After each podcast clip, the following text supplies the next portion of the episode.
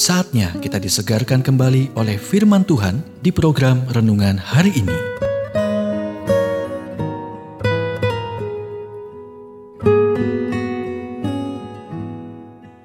Renungan hari ini berjudul Obat Tuhan untuk Depresi bagian kelima. Nats firman Tuhan diambil dari Yeremia 31 ayat 3. Aku mengasihi engkau dengan kasih yang kekal.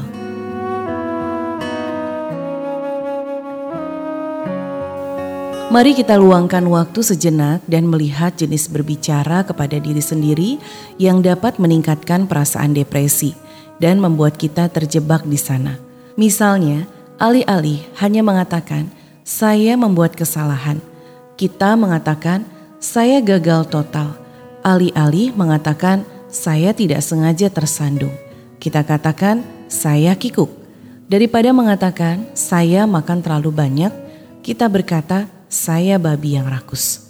Dan ketika kita melabeli diri kita dengan gelar seperti itu, kita memperkuat masalah kita dan mungkin mulai merasa lebih buruk. Biarkan Tuhan mengubah kesalahpahaman berbahaya yang Anda miliki tentang diri Anda sendiri. Seperti, pertama, jika seseorang mengkritik saya, itu berarti saya tidak berharga. Atau kedua, saya harus dicintai dan diterima oleh semua orang agar merasa terpenuhi atau ketiga, saya tidak bisa mengakui area kelemahan, saya harus sempurna atau saya gagal. Itulah jenis-jenis miskonsepsi yang dapat meningkatkan depresi. Yesus tahu pentingnya berpikir dengan benar ketika dia berkata, dan kamu akan mengetahui kebenaran, dan kebenaran itu akan memerdekakan kamu. Yohanes 8 ayat 32 Kabar baiknya adalah Anda dapat hidup bebas dari depresi. Bagaimana? Dengan membangun hubungan pribadi dengan Kristus. Ini mungkin tidak secara otomatis menyembuhkan semua depresi Anda, tetapi dengan Dia dalam hidup Anda, Anda memiliki kekuatan untuk berubah. Ketika Kristus datang ke dalam hidup Anda, Dia memberi Anda tujuan baru, kekuatan baru, dan perspektif baru. Anda membutuhkan sesuatu yang lebih besar untuk hidup daripada kepentingan Anda sendiri. Orang yang hidup hanya untuk dirinya sendiri sering berakhir dengan depresi. Anda membutuhkan sesuatu yang lebih besar, sesuatu yang menarik Anda keluar dari diri Anda sendiri. Dan sesuatu itu adalah hubungan dengan Yesus Kristus.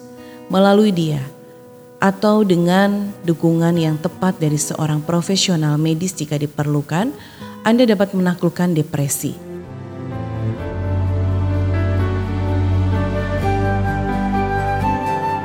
Kita telah mendengarkan renungan hari ini. Kiranya renungan hari ini terus mengarahkan kita mendekat kepada Sang Juru Selamat, serta menjadikan kita bertumbuh dan berakar di dalam Kristus. Renungan hari ini tersedia dalam bentuk buku maupun digital dan bisa Anda miliki dengan menghubungi Japri di WhatsApp 0812 8784 7210 atau email ke infoapripusat@gmail.com. Tuhan memberkati.